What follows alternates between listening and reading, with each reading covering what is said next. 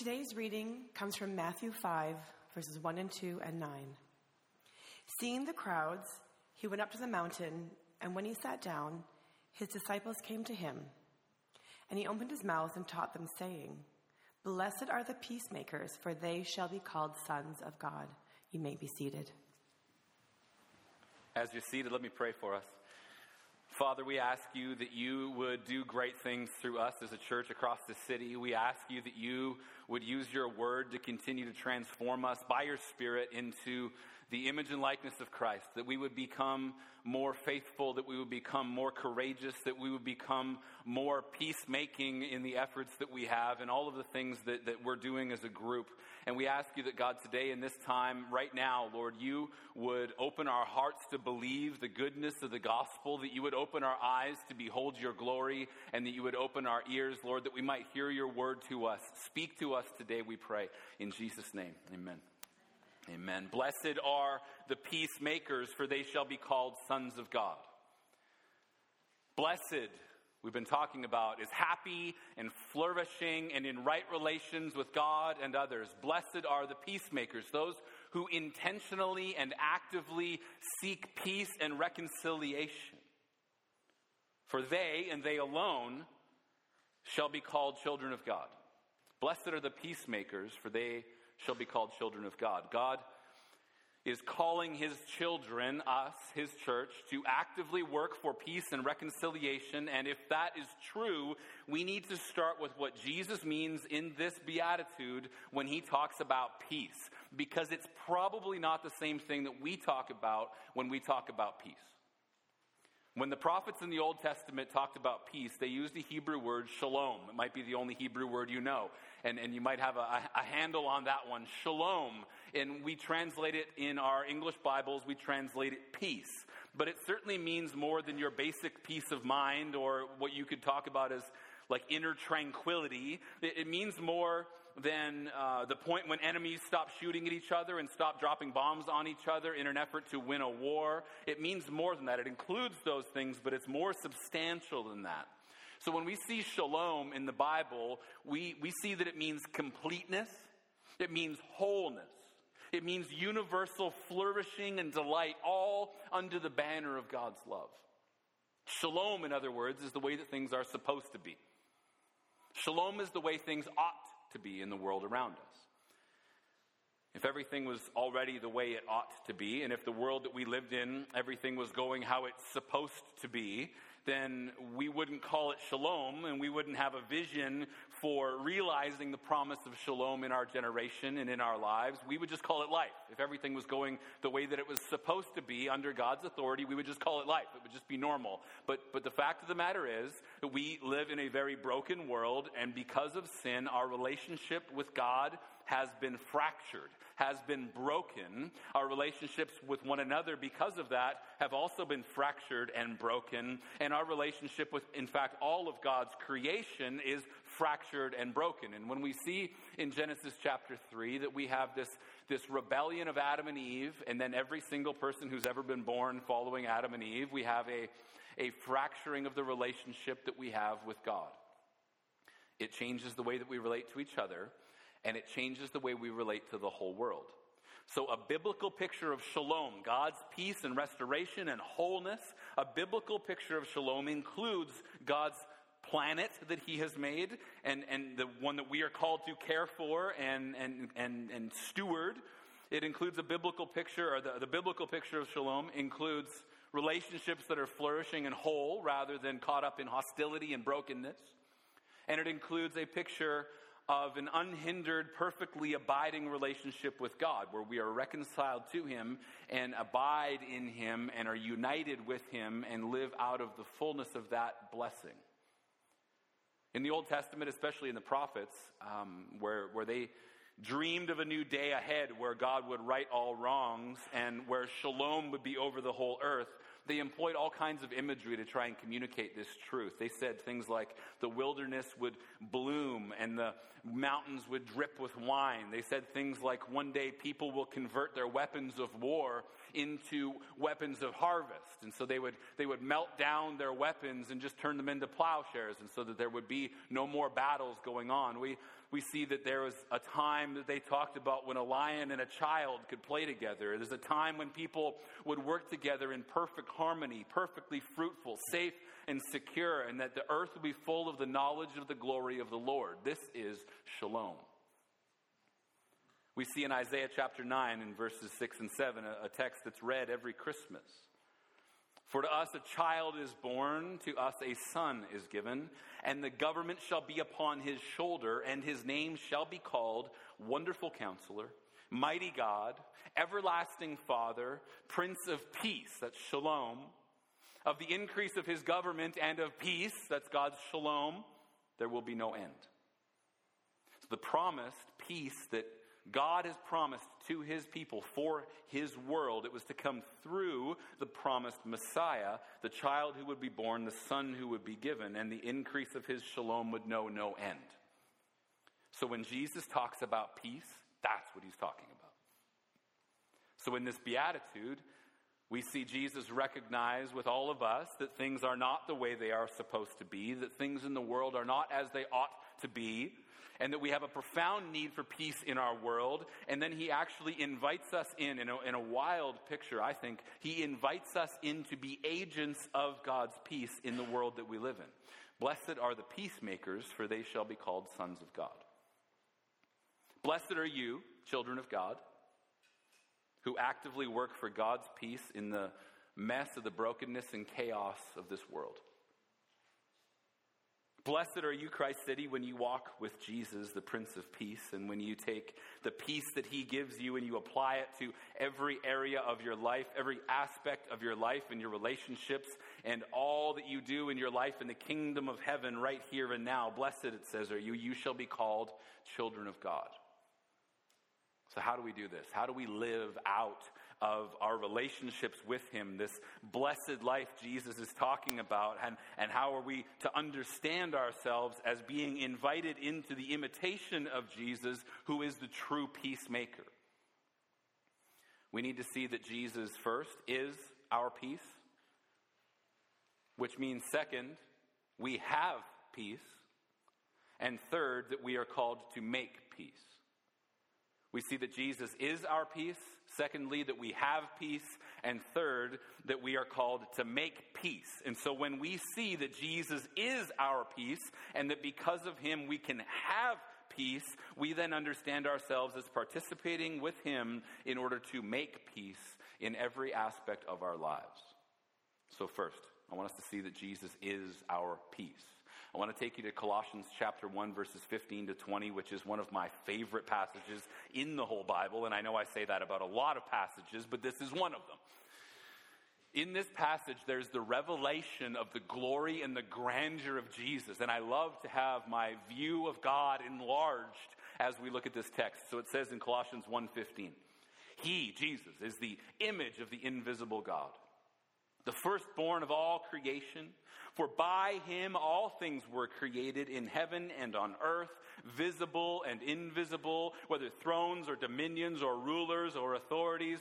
All things were created through him and for him, and he is before all things, and in him all things hold together. He is the head of the body, the church.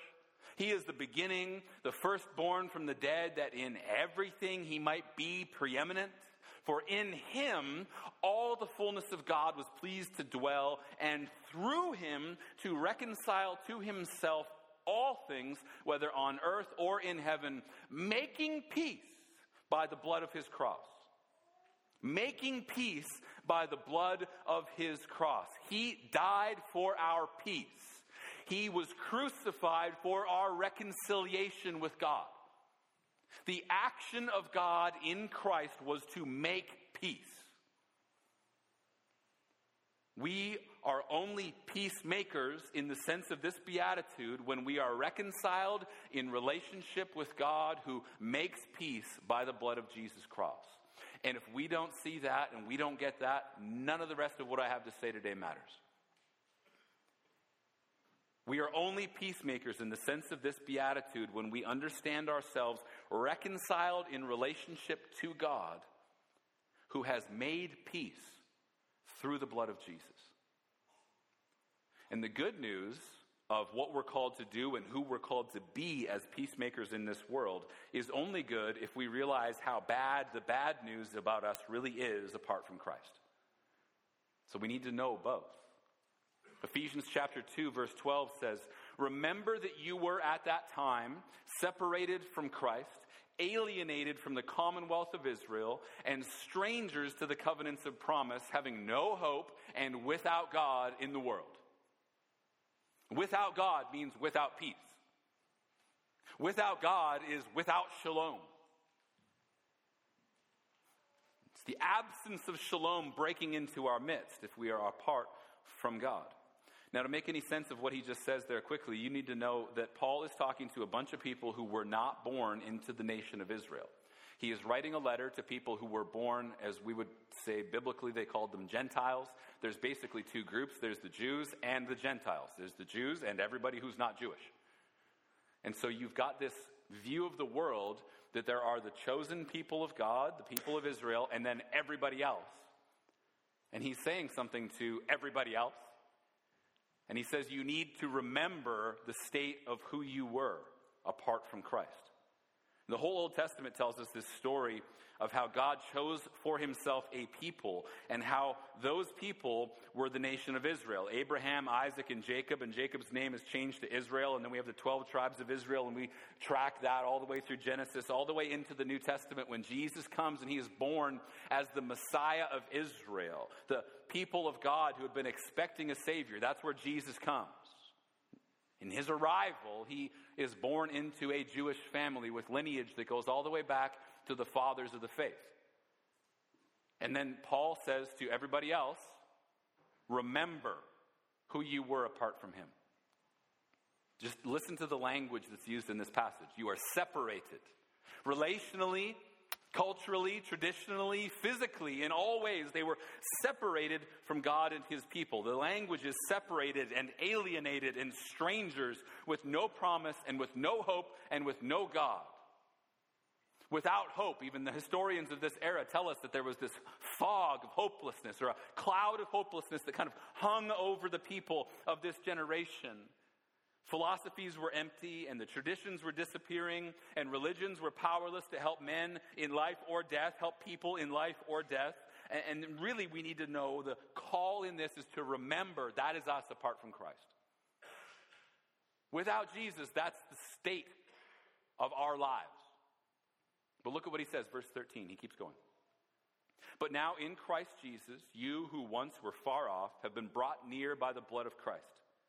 For he himself is our peace, who has made us both, Jews and Gentiles, and has broken down in his flesh the dividing wall of hostility by abolishing the law of commandments expressed in ordinances, that he might create in himself one new man in place of the two, so making peace, and might reconcile us both to God in one body through the cross thereby killing the hostility. And he came and he preached peace to you who were far off and peace to those who were near, for through him we both have access in one spirit to the Father. So I want us to see something in this about the, the peace that Jesus came to preach to us. It's the same message to those who were far off and the same message to those who were near. There is only one gospel. There is only one way. There is only one means of being saved. There is only one way to find ultimate eternal peace. It's Jesus.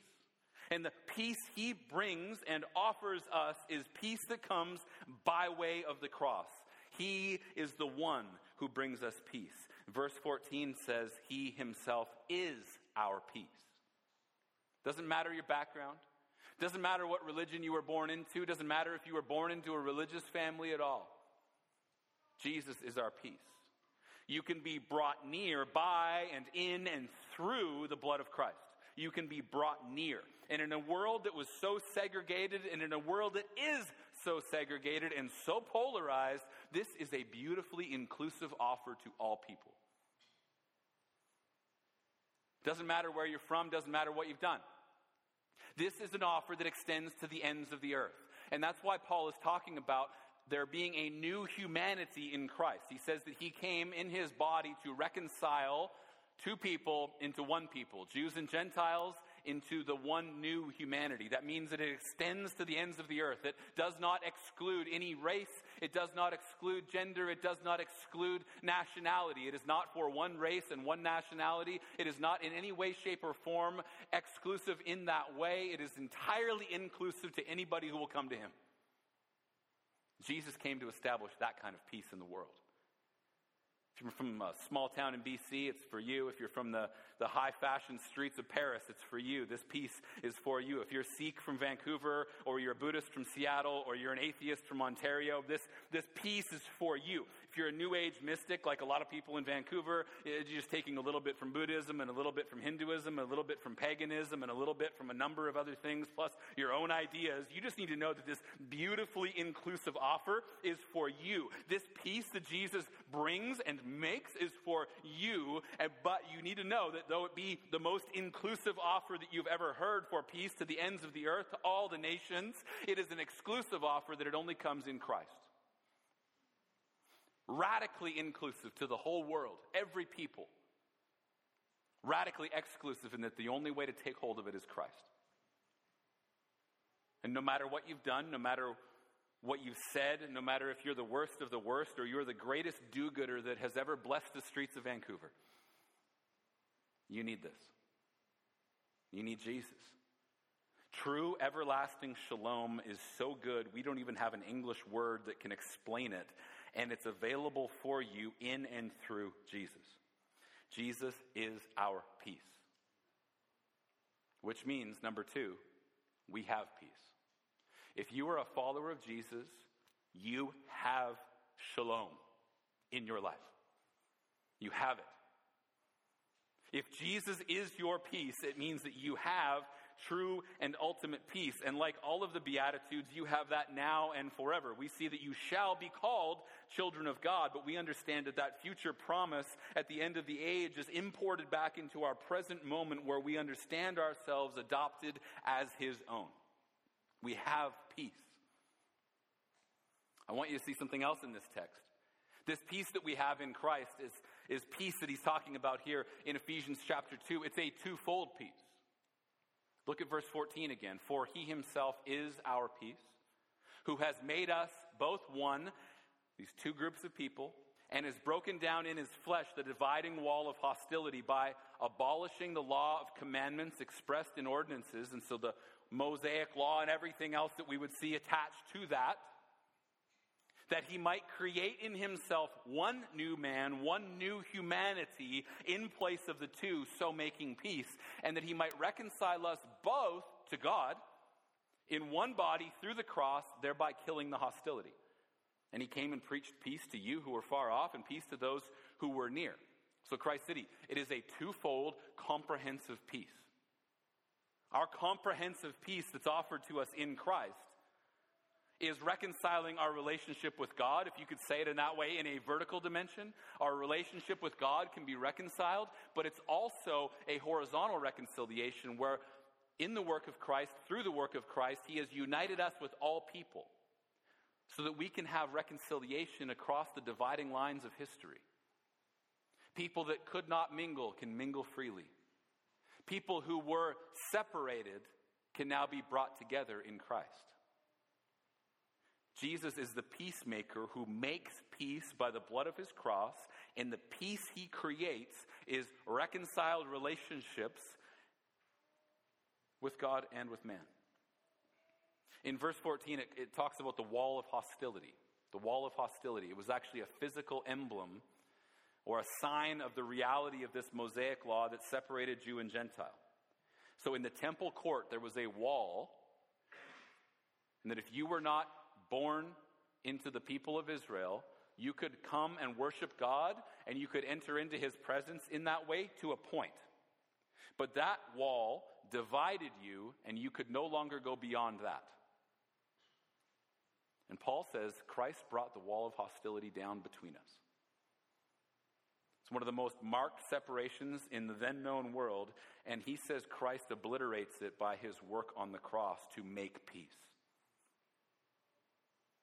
Jesus is the maker of peace with God. Jesus is the maker of peace with one another. He's the one who makes a way for us to be right with God. He's the one who makes a way for us to be right with one another. Blessed, we've been talking about this beatitude, blessed, happy, flourishing, and in right relations with God and others. This is the work of Jesus. But when we talk about peace, I don't want us to confuse what the Bible says about it. We see in lots of places that God is the God of peace. And when I'm talking about being made right with God, I'm talking about what I want to call peace with God. Peace with God. But the Bible also talks about us having the peace of God. And so, what does that look like? We can have peace with God and we can have the peace of God. Let me show you what I mean. Romans chapter 5, verse 1. Therefore, since we have been justified by faith, we have peace with God through our Lord Jesus Christ. We have peace with Him. To be justified means to be declared righteous. It's, it's like, and I've said this before, the final judgment that every human being will, will endure and go through at the end of the age, when you stand before God at the end of the age, it's like that final judgment is brought into the present moment and when somebody puts their faith in Jesus, they are then immediately declared right with God. Justified, made right with God. It's declared over us that we are right with God by grace through faith in Christ. Therefore, since we have been justified by faith, we have been, past tense for those of us who walk with Jesus, justified by faith, which means we one day will be recognized in that manner. So, what does it mean to have peace with God? That's the question. I think it helps us to start by saying what he does not mean here in this text in Romans chapter 5 verse 1.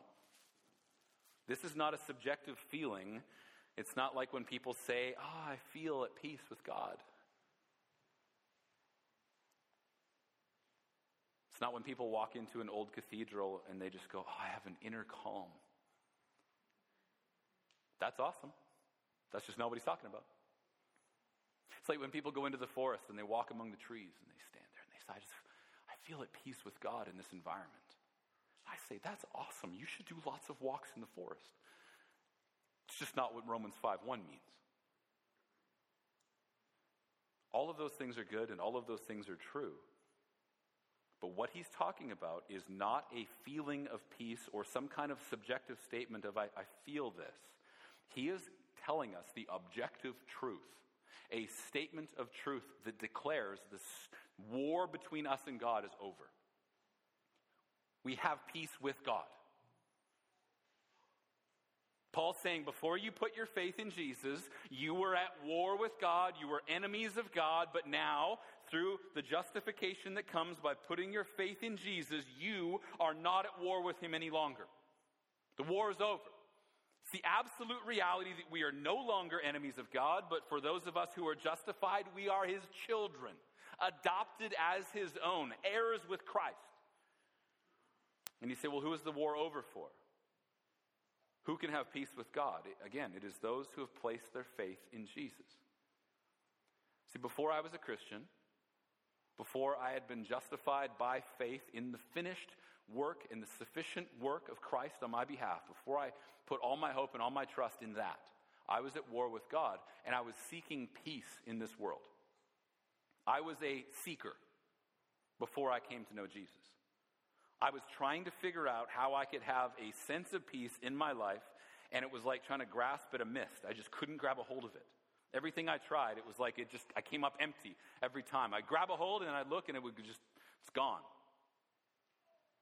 I was looking for peace, just like the world around us is looking for peace, just like you are looking for peace. But I was seeking peace apart from Christ. That meant I looked at all kinds of things to make me feel whole, to make me feel complete, when in actuality, the truth is, I could never be at peace with God until I received Jesus' work in my place. I could never atone for my sin. I could never clean myself up enough to be made acceptable before God. I could never feel cleansed or forgiven or whole. And that's why it says we have peace with God through our Lord Jesus Christ. Christ said you can't do it on your own. Just like it said in Colossians, just like it said in Ephesians, our peace comes through the cross of Jesus, through the all satisfying, God glorifying, sin atoning, awe inspiring, enemy disarming, relationship reconciling, slave redeeming, restoration making, death crushing, life, death, and resurrection of Jesus. He is the Prince of Peace. We can have the peace of God, and I'm going to get there. I'll talk about that. But what he is saying in Romans 5 1 is that we can have peace with God. And when you have peace with God, he adopts you as his own, and we become children of God. And hear me on this you can never have peace with God aside from the justifying work of Jesus on the cross. In fact, He'll use all of your experiences of anxiety and pain and suffering and trial and tribulation and that absence of peace in your life where you don't have that assurance. He'll use all of those things to draw you to Himself. But if you're in Christ, the objective truth is that you have peace with God. It is not a feeling, it's the truth of peace. I was sitting with somebody yesterday who was struggling with this. And I was saying, just because you don't have the feeling doesn't mean it's not true. Just because, and he, this person said, feel like a wretched sinner. And I said, that, that, that's fine. It's just not true of you. You were a wretched sinner, but now you're the beloved Son of God. He has adopted you as his own. Everything that is Christ has been made yours. And whether you feel it in this moment or not, it does not remove the fact that it is true of you and that you have peace with God. And he said, But I, I'm a wretched sinner. And I said, No, you were a wretched sinner. Now you're a saint who sins. And your identity has been completely transformed, and you are welcomed because Christ has made peace by way of his cross. And it's not something that you have to feel in every moment for it to be objectively true about you. But it's nice when we feel it. That's the truth of peace. But what about the experience of our peace with God? Philippians 4 7. And the peace of God, which surpasses all understanding, will guard your hearts and your minds in Christ Jesus. This is the peace of God. It's the inner tranquility. I don't know if that's the right way to say it. I don't, I don't exude tranquility in my life, I, but I do feel God's peace. But it's, that, it's a feeling thing, it's a sense of peace. It's not just the reality of peace. It's all coming together as one package, but when you are made right with God and have peace with God, you then get to experience the peace of God. So Colossians 1 says Jesus makes peace. Ephesians 2 says Jesus is our peace. Philippians or Romans 5 says we have peace with God. That's the objective truth that we're no longer at war. But Philippians 4 talks about the peace of God, which I think is that subjective feeling of peace. And you and your heart are then guarded. It's guarded in your mind and in your heart in Christ Jesus, and you can rest in the shalom of God. Having peace with God is the truth of peace. Having the peace of God is the experience of that peace. So if you're stressed out or you're depressed or you're anxious or you're unsettled or you're uneasy or you're worried or you just generally lack peace, then you need to hear this because God will not give you peace apart from Himself. That is one of the most gracious things He does in our lives. If we seek peace apart from Him, He just goes, No, One of the scariest things I hear as a pastor is when somebody walks away from the faith and then says, I feel peace now. I just think that is a fraudulent lie. God does not give us peace apart from Himself. The declaration of peace, that objective truth of the peace we have in Christ, it comes before the experience of that peace and we live into the peace we have, the end of the war with God. We live into that and we experience his peace in our lives. So Jesus is our peace. We have peace. And third, we are called to make peace. We are called to make peace. Matthew 5, verse 9. Blessed are the peacemakers, for they shall be called sons of God. Now, everything else has been introduction. You're welcome. Peacemaking is the work of the children of God. When peace has been made, we have reconciliation between two or more parties where animosity and hostility previously existed. Right? When peace has been made. And the peace that Jesus makes is a comprehensive peace. It's a reconciliation peace. It is a restorative peace. It's cosmic peace where he reconciles in himself everything in the universe that is broken. It says in Colossians chapter 1, let me look back at it, verse 19. For in him all the fullness of God was pleased to dwell, and through him to reconcile himself to a few, a few things. No, it says all things. To reconcile to himself all things, whether on earth or in heaven, making peace by the blood of his cross. So Jesus makes peace. He is our peace. We can have peace with God and with one another. Then we can have peace with God that comes with the experience of the peace of God and the relationships we have with God, where we receive all of that, then translates into our role as peacemakers in the world. As peacemakers, God has then released us into homes and congregations and places of business and governments and NGOs and street ministry and around the tables of corporations around the globe, and we are there to bring the peace of God to bear on the situation. And when we enter into relationship with God, we become agents of His peace in a broken and hostile world.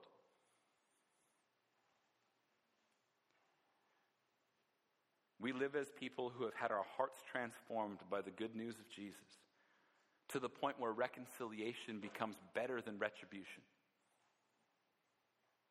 Re- reconciliation becomes better than retribution. We'll see this later on in Matthew 5 where he talks about retribution. He talks about loving your enemies. He talks about anger. See, the, in Latin it's called lex talionis, is this idea of the law of retribution or the law of revenge, really. And this is the natural existence of human beings. You hurt me, I'll hurt you worse. Right? An eye for an eye. Somebody said an eye for an eye makes everybody blind in the end. It can't be the way of the kingdom. Like, you don't get to exist as a follower of Jesus and, and just take out your, your spray paint and paint peacemaker on the side of a missile and then drop it. That's not peacemaking.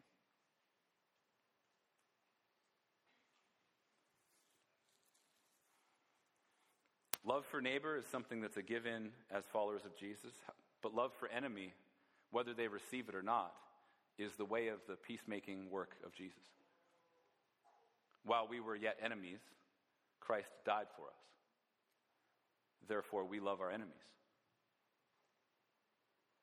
Where the redeeming love of God has translated into the everyday patience Peacemaking is where the redeeming love of God has moved itself into forgiveness being offered to people. We show forgiveness to those who've hurt us. Rather than a retribution response, we have a reconciliation response. In the kingdom of heaven, there is a, a default response of peacemaking, not war making. Peacemakers are the blessed poor in spirit, for theirs is the kingdom of heaven. Peacemakers are those who mourn the state of the world and the brokenness of the world, for they shall be comforted. Peacemakers are the meek who are promised that they will inherit the earth. Peacemakers are those who hunger and thirst for righteousness, and they will be satisfied. Peacemakers are the merciful who extend mercy and forgiveness, for they shall be comforted and they shall receive mercy. Peacemakers are the pure in heart, and they'll see God. And next week, we're going to see peacemakers are persecuted. Peacemakers are persecuted for their message of peace, but theirs is the kingdom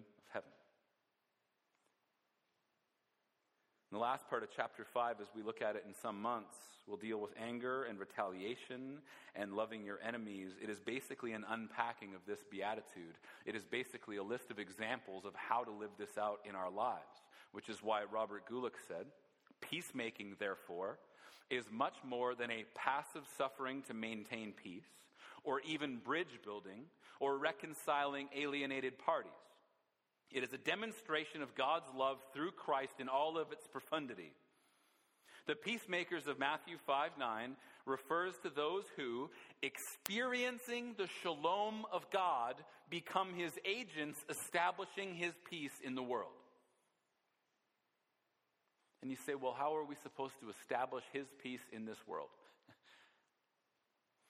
I think when Jesus sat down in the Sermon on the Mount and those people came and sat around him and he begins to preach to them, I think the crowd is made up of people who have been oppressed for generations, who have longed for the coming of the kingdom, but who have suffered under the thumb of oppressive regimes and under the heel of unrighteous governance in that way. They have been, they have been occupied. They live in occupied territory where they are not in control, but they've got this promise that there's a king who is going to come. And there's this oppressed narrative, this destroyed narrative, this beaten down narrative in the history of their people, but they know that there is a promise that there is going to come a ruler one day who will right all wrongs and make all things new. They know this.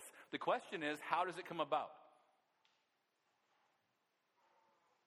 Some of those people sitting there would have envisioned that coming through militarism and revolution.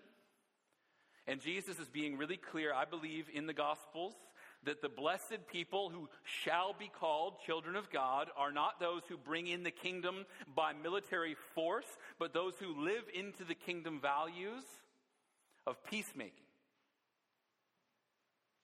Right? You don't get to drop the bomb that says peacemaker on the side of it and then think that you've somehow lived the way of Jesus. If you want the kingdom of heaven to come as Jesus' listeners did, you have to figure out, and they had to figure out, how it would happen and what you'd be willing to do as a participant in it. Would you side with these zealots, which is what they were called, who sought to bring the kingdom of heaven through violent means? Or would you recognize that the kingdom of heaven had come in Jesus and that he is the one who makes peace by way of his cross? Would you look for militaristic triumphalism, or would you look for a humble king who lays his life down for his enemies? And how will you live in light of those truths? This is the question for us as we understand our call to be peacemakers. 2 Corinthians 5:17 says therefore if anyone is in Christ he is a new creation.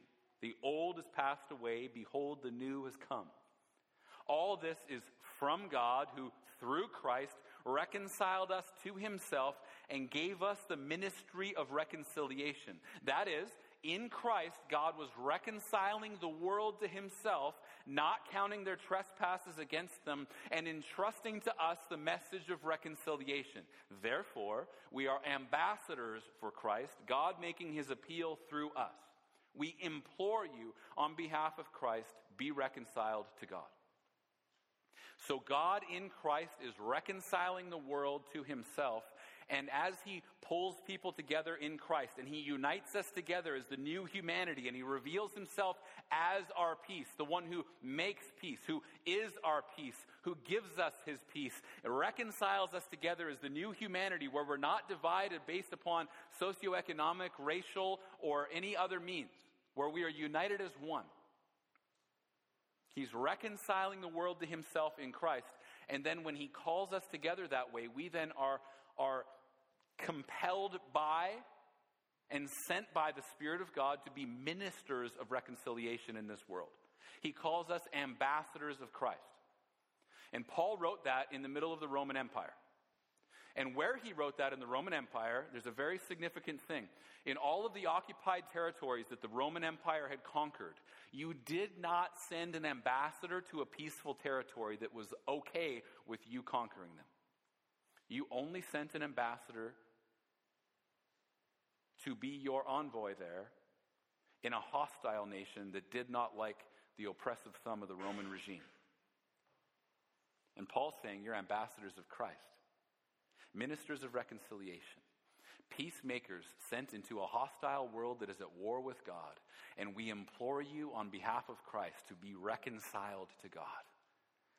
This is the call of peacemaking in this world. Jesus is our peace. We receive it and then we transmit it as we live into his kingdom. Jesus is our peace in the sense that we receive ultimate shalom. We receive the shalom that this whole world is unknowingly searching for. It's been given to us in Christ. He makes peace, He is our peace. We then have peace with God, and because of that, we can have peace with all people. We have peace with God, and that comes with the experience of the peace of God. And because we have peace with God and we feel the peace of God, we know that we are commissioned as ministers of reconciliation and peacemakers in the world, just like Jesus says. In Christ City, when we live out of this kingdom value, we shall be called children of God. Would you stand with me as we respond today? Thanks for listening. For more information about Christ City Church in Vancouver, please visit christcitychurch.ca. We invite you to join us in praying that God's kingdom would come in Vancouver as it is in heaven.